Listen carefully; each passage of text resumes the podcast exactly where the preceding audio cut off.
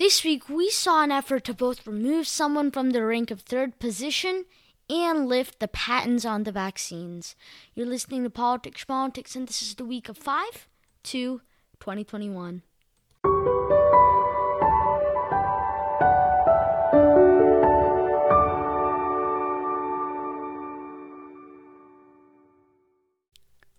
Hello, everyone. I hope you've been having a nice week. I hope you enjoyed your Mother's Day from a kid's point of view at least. Anyways, let us begin.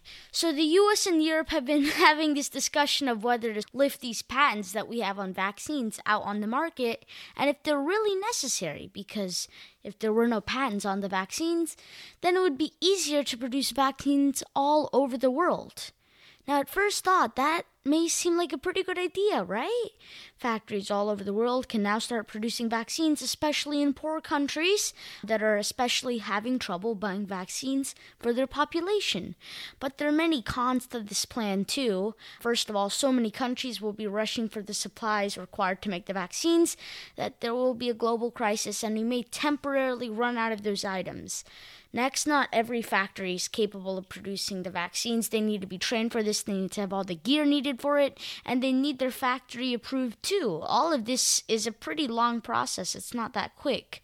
There's also the problem of motivation, and if we come into a situation like this in the near future, some companies won't even try to make a vaccine for that pandemic because they know that they'll be able to produce it anyways because the patent will eventually be lifted. Last but not least, there is the issue that some countries want the patent lifted so they can investigate the vaccine and create their own version of it to advance their national vaccine program. The US doesn't want this to happen. I don't think that this is the issue that makes countries change their ideas of lifting the patent because you can't just generalize and assume all countries want to investigate the vaccine to create their own better version because some countries really legitimately need this vaccine. Okay. Either way, however this turns out, it won't speed up the vaccine production or slow it down. So it's just going to turn out on which gets more international support, which is currently at just continuing with how things are going right now.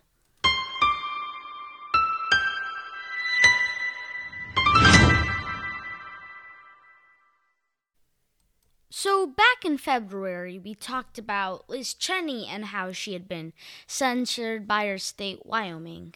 Now, she was censured because she had spoken out against the president's election lies and had voted to impeach him.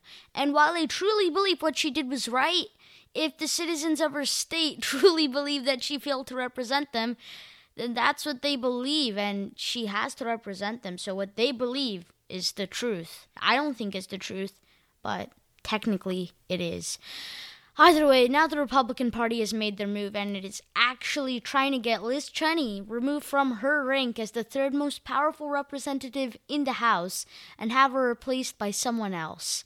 Now, that someone else is Elise Stefanik. I'm sorry if I mispronounced that. And she is a representative mainly known for her loyalty to Trump and her efforts to get Republican women into the House of Representatives by mentoring and donating to their campaigns via EPAC, a PAC that she started. She actually used to be a pretty neutral representative and she used to vote pretty evenly on both sides, which will now be a deciding factor in whether she gets Liz Cheney's spot. But after experiencing the change America went through with Trumpism in the midterms back in 2018, she changed course. She promises that she will only stay in Cheney's spot until 2022, and once that comes, she wants to run for the top spot in House Education and Labor Committee. Now, Liz Cheney shouldn't really be going through this, and it's ironic because we have the GOP complaining about left wing censorship when they're censoring voices in their very own party and acting like it's totally fine. People who wanted Cheney to stay in office actually now want Stefanik to come in because they like her as a representative better and they feel like she would do better at that no point three position. Act- Cheney isn't being removed from the House of Representatives. She's just losing her spot. I want to emphasize that. Democrats may want her they may actually want Stefanik in because she's much less conservative than Cheney is. But all in all, Cheney's losing her spot to Ellie Stefanik because she was voting with her conscience. And while she did fail to represent her state, how couldn't she have voted to impeach Trump? All the evidence was on the table. Everybody else was just too focused on plain old politics and managing to keep the voters that they had.